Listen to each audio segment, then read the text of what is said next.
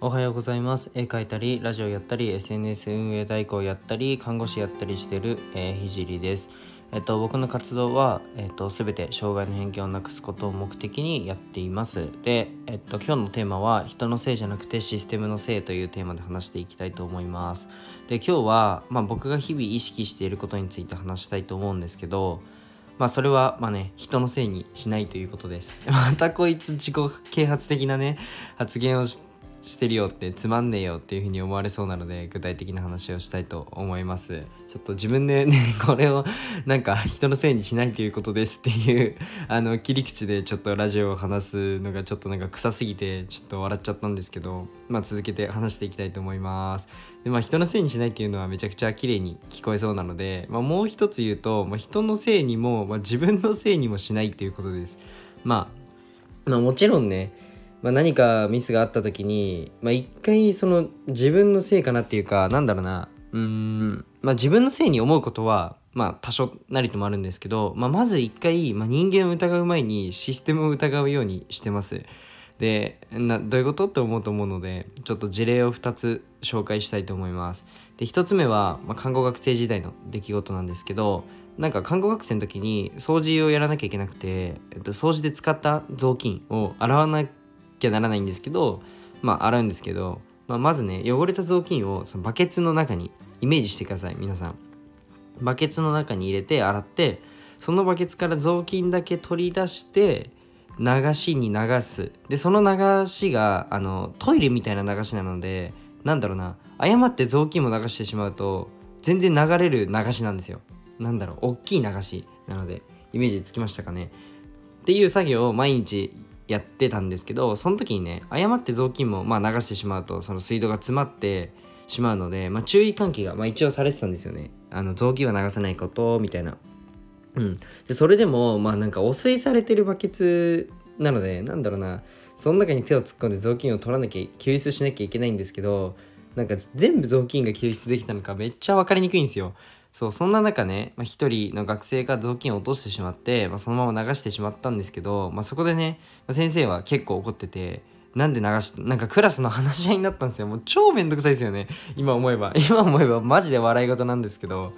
思い出なんですけどそう先生に怒られてなんかどうなんで悪いのかみたいな話をしてクラスで話し合いになったんでいや僕はもうねいやこれシステムの問題だろうって思って。まあこれ明らかシステムエラーですよね。なんか流しに雑巾が通らない網を網をねなんか買ってかけていれば水道が詰まることはなかったじゃないですか。なのでなんかなんて言うんだろう。雑巾を流しちゃった人が悪いんじゃなくて雑巾を流しちゃっても水道が詰まらないような仕組みだったらよかったわけでなんかここってヒューマンエラーじゃなくて明らかシステムエラー。その人間のミスじゃミスじゃなくて仕組みのミスだったと僕は思ってます。で2つ目の事例は、まあ、家でちょっと起こったんですけどあの洗濯する時あの、まあ、当たり前だと思ってたんですけどあの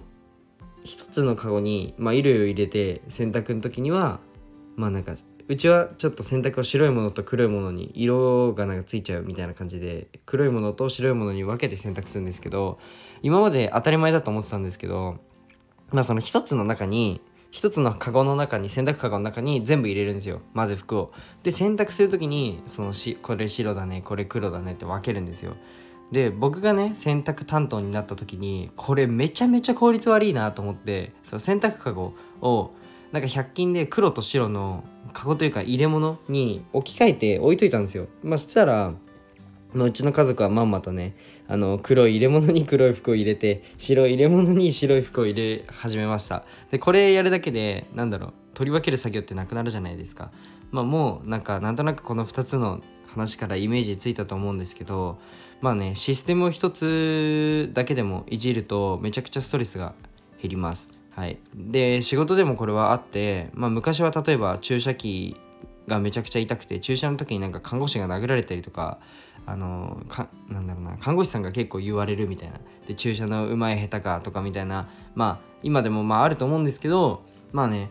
今の注射器はなるべく人体にその侵襲まあなんだろうな傷を与えないようになっててでも昔の注射器はガラスでしたからね。想像するだけで痛いっすよね。まあそんな感じでなんか人の感情だったりミスっていうのは割とシステムでいじれることが多いしまあねこの仕組みを整えた方がいいという風な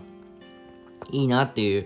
部分は明らかに多いと思います。皆さんもねあの職場のシステムエラーを見つけたらここにコメントしてください。で、まあ、この考えはねもともとあったわけじゃなくて割とトレーニングで身につきました。あとね面白いのあごめんもうい ごめんとか言ってすいません。もう一個あの事例というか僕の話じゃないんですけどあの駅の、えベンチにその財布とかバッグの置き忘れが多い駅があったんですよ。その駅であのそのベンチがねベンチの置くところなんか荷物を置くところみたいなのがあってそこを斜めにしたらしいんですよ。したら荷物落ちちゃうじゃないですか。